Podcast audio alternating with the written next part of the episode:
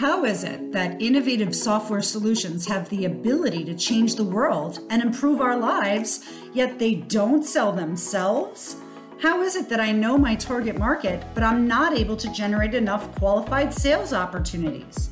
How do I even get started to create visibility for my brand across channels when I'm not an expert at marketing?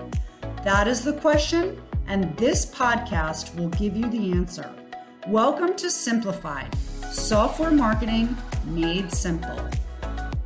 Hey everyone, this is Liz from Media Dev, and today I am joined by Bernadette Wilson, who is an ISV content writer for the Dev Pro Journal and expert at content writing for software vendors. Hi, Bernadette, how are you today? Hi, um, I'm great. Thanks for having me. It's a pleasure. And today's topic for you today is how to create B2B software content that's fun. Is it even possible? so um, I love this topic, Bernadette, because so many people consider that marketing content, you know, when it comes to B2B software solutions, is boring, it's dry. So, can you tell me why that is so often the case? I think there could be a few reasons. Um, first, I think that software vendors um, tend to focus on their technology when they write and they have great technology and they want to share information about that and that's important. However for um, the reader they're probably more interested in how it solves their problems or um, it, how how they can use it to advance their businesses or uh, even you know be a hero you know come up with that way to to make mo- more money using the software. So um, I think that writing to the audience can make it a little more exciting, even for the writer, um, instead of just repeating the speeds and, and feeds and you know the basic technology things that people write about. It's it's more interesting to show how it can work in the real world and um, solve people's problems. Uh, another reason is people who write for software companies tend to basically write the same things over and over. I don't mean exactly the same topic, but they're writing about how a particular software works over and over or what a particular software does over and over. And at some point it just becomes repetitive and that's where it can get dry. The the creativity kind of vanishes and you're basically just writing, you know, repeating and cranking things out. And that that can make it boring for the reader it may be the hundredth time that a writer has written about it, but it may be the first time that that reader is reading about it. So it's important to do everything you can to keep that writing fresh. Another reason is that writing for a software company is a very collaborative process, and it needs to be, and that can produce great results. But sometimes uh, the collaborators want to keep things very controlled um, people who review the writing um, will refer constantly back to the style guide and kind of keep the writer in a box. And um, so the writer tends to um, always produce things that they know are safe. They won't take any chances, use different vocabulary, try something new because they want the product to be something that the the person ultimately reviewing, whether that's the CMO or the CEO or the company, will accept. So I think it's important to give writers some latitude with what they can do. You know, that try and fail kind of philosophy. It, give them some freedom, and um, they may produce something great, but it might not be something that's in the style guide. Mm. That's a really great point. Uh, I especially love what you said about you know this may not be the first time you know that they've written about this topic, but it may be the first time that the reader has read about the topic. I think it's really important to keep that in mind. Definitely agree with you on that. So, how can B2B software marketers create more valuable content to engage their audience? And how can you make content in this space fun? Well, um, as far as engaging the audience, it goes back to what I said before. Y- you need to write to them that the content can't be about you, it can't be just about your business, it has to be about your audience. So, if you know um, the typical persona that you want to grab the attention of in your target audience, um, that's who you should be writing for, and that's who you should be trying to engage. Um, I I have a trick. I learned it a long time ago. I actually have a picture from a magazine cover. It, it reminds me of someone I met at a trade show. That is just a you know the quintessential. Um, it's actually a VAR from a an ISV's um, channel, and he. I remember speaking with him and um, just the kind of person knowing the kind of person he was, how he talks, mm. things he's interested in, if you can write to that person, you're going to have a better chance of engaging them with content than if you just write for the general population. Um, as far as making it fun, um, again, it kind of goes back to those things I said before. You need to you need to give yourself a little bit of freedom. I joke with people when they ask what I do for a living. You know, when I'm at a I, luckily, fortunately, back in person at events now, talking to people. And um, when I say I'm a writer, I think they immediate, immediately picture me with, you know, the the jacket with the patches on the pockets, right, you know, sitting in New England somewhere, being inspired. But I I tell them no, I'm I'm a working writer. like I I work every day, I write every day. But that tends to um, to conflict with it's in conflict with that idea of the creative writer mm-hmm. but you have to you still have to let some of those creative impulses come out once in a while um, if you find an interesting word or a turn of phrase see if you can work it into your next blog you know um, use it on social media um, try try new types of content that's something else that we we tend to get into um, with our assignments, we know that we do social once a week and we do blogs, we do two blogs a week and or, or whatever your cadence is. Um, but you once in a while throw in uh, content for an infographic or a, a short piece that you enhance with a little piece of video. Um, it'll it'll help to make um, make things a little more fun. Um, back to collaboration it's much more fun if you can work with people that build build you up rather than mm. kind of uh, put pressure on you to do things a certain way. And again we need to we need to work within the, the guardrails right? We need to stay um, we need to stay on point. We need to uh, stay within brand guidelines. All those things are important but it's it is important to uh, to have that freedom to try things and um, be a little creative from time to time.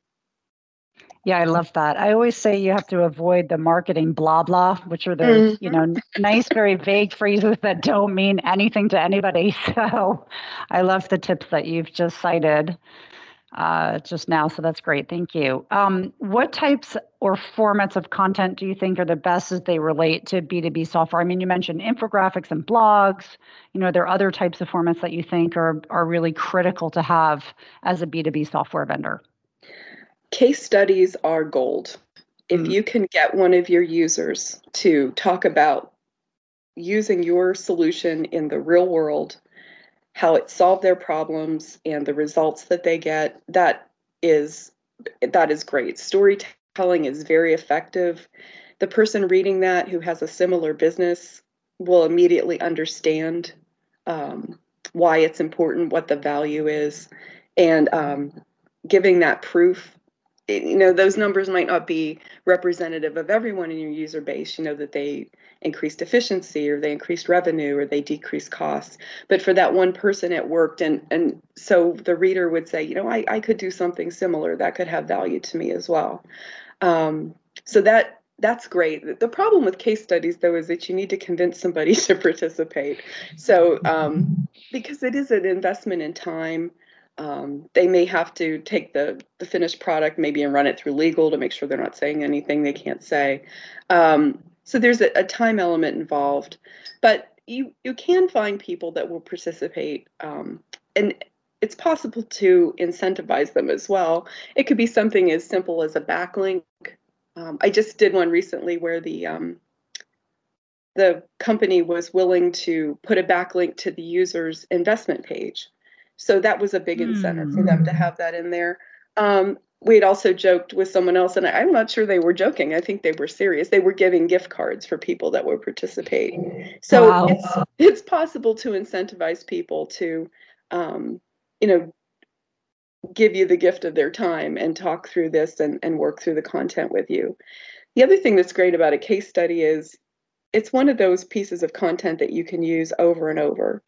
You can cite it in a blog, build a blog around it. You can, um, if you uh, record the interview that you do with the person, you could use it as part of a podcast or um, insert it into a blog with some audio.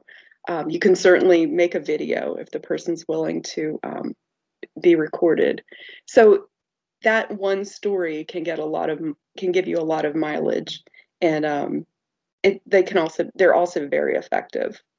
Um, another idea that is really um, it's convenient for software developers and it's also effective is to maybe analyze data if you have that capability you know not anything that would um, violate someone's privacy but just general user data and show if you can show other people in the market how they're using it and the impact that they're having with your software.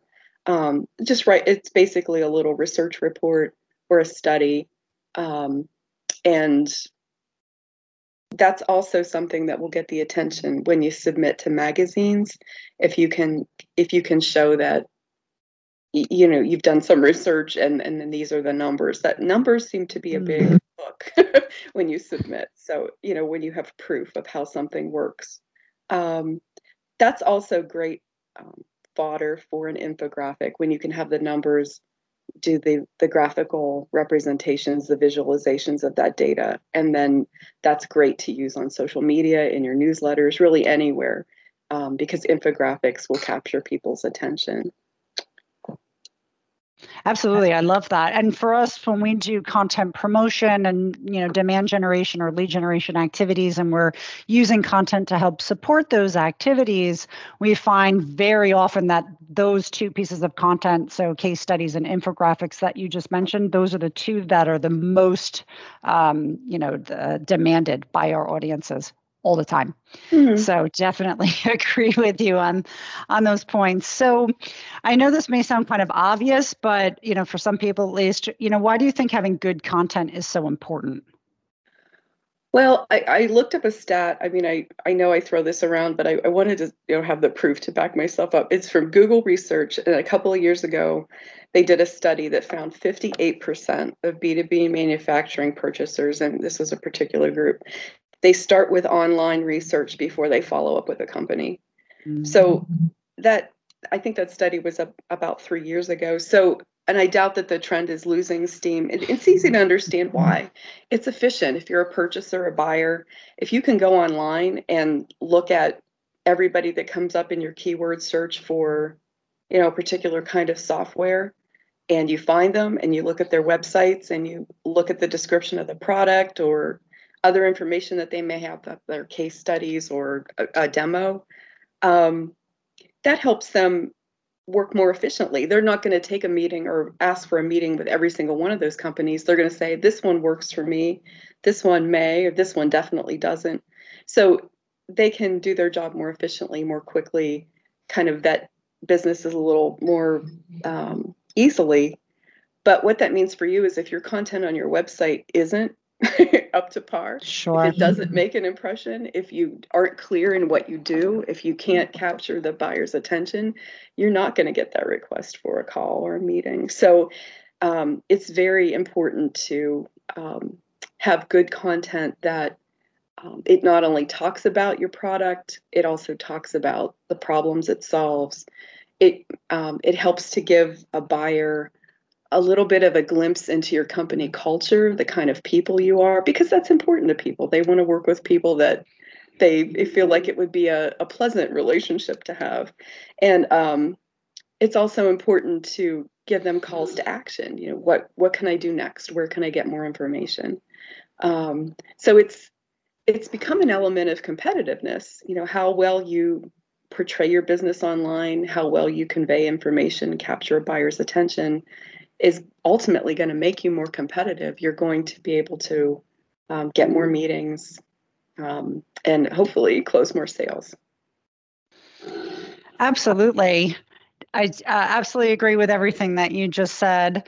Um, so, are there trends that you've observed recently about content marketing for B2B software vendors that are noteworthy? I mean, you kind of just mentioned, I mean, I do agree with you that the buyers in general are, you know, they've never been more informed and they never have had more access to information than before. But are there other trends that you think that you've observed that are really important in this space? Um, I I have. I one of the things is what we're doing right now, participating in a podcast.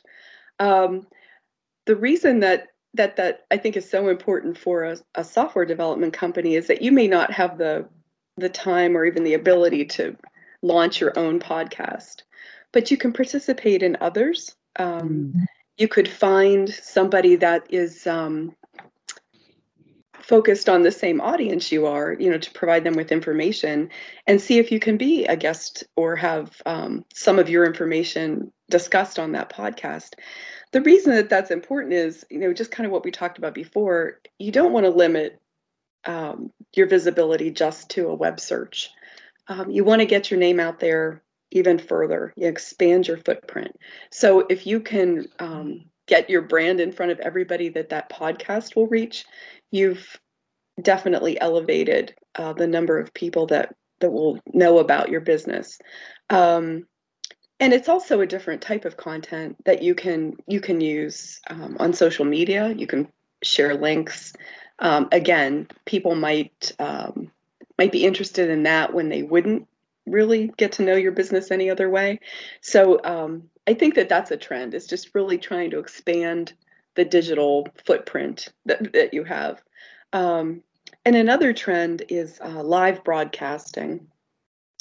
LinkedIn Live just uh, began, I think, a few months ago, um, where you you don't have to pre-record a video.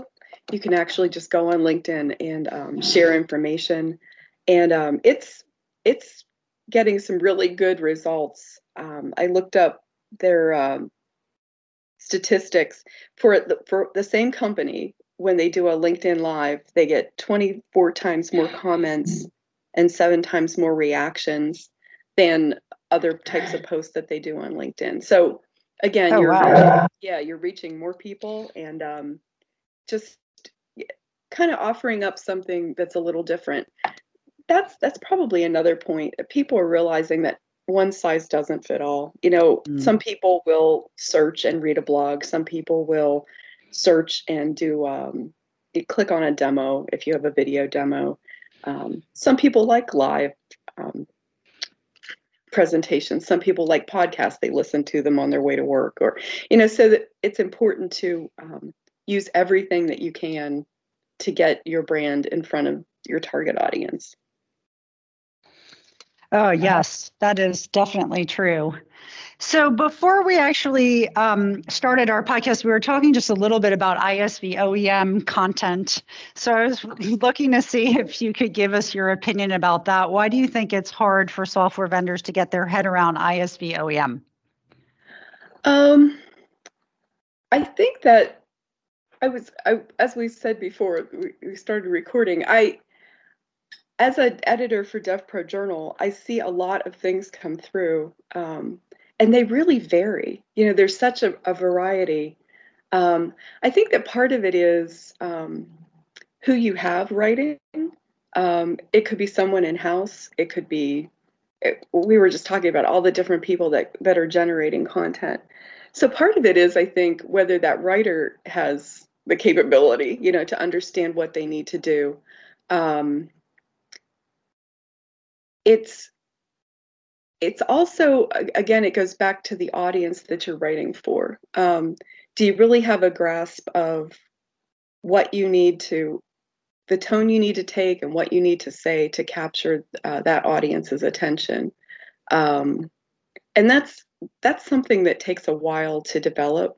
So if if you're using a new writer or maybe um, a service it might take them a while that learning curve might be a little um, longer than you would like, but it does take people a while to grasp um, how to write for your audience and how to write about your solution. Um, another thing is if you're if you have people in house, um, are you giving them enough time? A lot of people who have in-house writers have people who are good at writing, but they also have a full-time job that's not writing. So it um, it does take time to develop um, to develop that voice and how you want to um, present the information. And if you're only doing it maybe a half hour every a couple of days a week, um, it's going to elongate that um, that curve to to proficiency to where you get the kind of content that you'd really like to present. Um, I've also noticed that software developers aren't necessarily writers. You know, they're very creative. That's very true. they, you know, they're they're very good at what they do, but they aren't necessarily comfortable. You know, you know, they had to take the college composition course, and that was it. You know, they're just like that's enough. So um, it does help to collaborate and get other people's feedback. Um, you know, to to be able to express what you want to express. Um, yeah. Yeah. no, and I totally agree. You know, the quality really, you can tell, uh, you know, the difference in quality between somebody who really knows their audience and knows what they're talking about and somebody who may be a junior level person who you know doesn't really know i had actually visited a blue chip software company's website not very long ago and their oem page literally said what is oem and then it looked like a wikipedia kind of copy paste right. of like right. original equipment manufacturer and i just kind of started laughing and of course i was able to use that to pitch somebody within the company to you know tell them why they should they should think about modifying that. But are there any other tips that you'd like to give our audience today? I would, and it, it kind of follows from what we've just been talking about. If you have a new writer, you're working with a new company, or you bring someone in house that's new, um, do what you can to encourage that person and nurture them. That's something else that I've noticed um, is when a writer, you know, feels that freedom and they feel the support of their collaborative team and the people that are going to be, be reviewing their pieces, the quality is better. They're more relaxed. They, um, you know, they tend to grow into the position. Um, sometimes I think we can be super critical of of people, you know, when they write, and for whatever reason, it's just something that you can pick on. Oh, you said that wrong, or, but um, you know it does it does kind of weigh on someone after a while and as much as you can be um, encouraging it it really shows and i i know that that maybe seems counterintuitive you know like well you know what you want to get somebody in line right away but it's it's better to help them along um, if you see someone with potential and you really want them to continue um, be as encouraging as you can. I mean there are ways to give criticism without being you know, without insulting mean. someone's personality. Or, sure. You know. So, um, but definitely give them pointers for how to to make things better. And you can't let something go out that's wrong. So definitely correct it. But just be encouraging. You know, um, and it it will show. I mean, I've seen that with people I've worked with. Um, it it does help them to grow into the position and to produce that quality content that you need. Absolutely. So, do you want to give a quick plug for the DevPro Journal before we wrap it up today? Yeah, great. That would be great. Um, we are an online magazine for um, ISVs and software developers, and we d- we have a little bit of information on the, the types of tools you use and um, news from the industry. But our primary focus is to help you grow your business. Um, so we're always looking for new opportunities um, people that see new trends um, are willing to comment on that, uh, ways to work more efficiently. Um, you know, through the pandemic, you know, how to deal with a newly remote team, and now we're working on how to bring them back, transition people back, things of that nature. Um, we also have a lot of guidance for startups, and um, we occasionally get the story, the great story about how someone succeeded, and we share that as well. So um, check us out, devprojournal.com, and um, hopefully you'll find something that can help you um, advance your business and um, operate uh, a little more. how you know you would be able to market a little better. That's another topic that we include. So um, yeah, we'd, we'd love to have you um, visit the site and possibly sign up for the newsletter. Super. Yes. And of course, I've given some submissions to the DevPro Journal as well. So you can check out some of the those submissions there and other resources on the MediaDev library at mediadev.com. So thanks again, Bernadette, for your time today. Really appreciate it. Oh, thanks for having me. Thanks so much. You just listened to Simplified, brought to you by MediaDev. If you have software marketing questions or need help marketing your software solution, reach out to us at contact at mediadev.com and check out other amazing assets for you on our resource library at mediadev.com.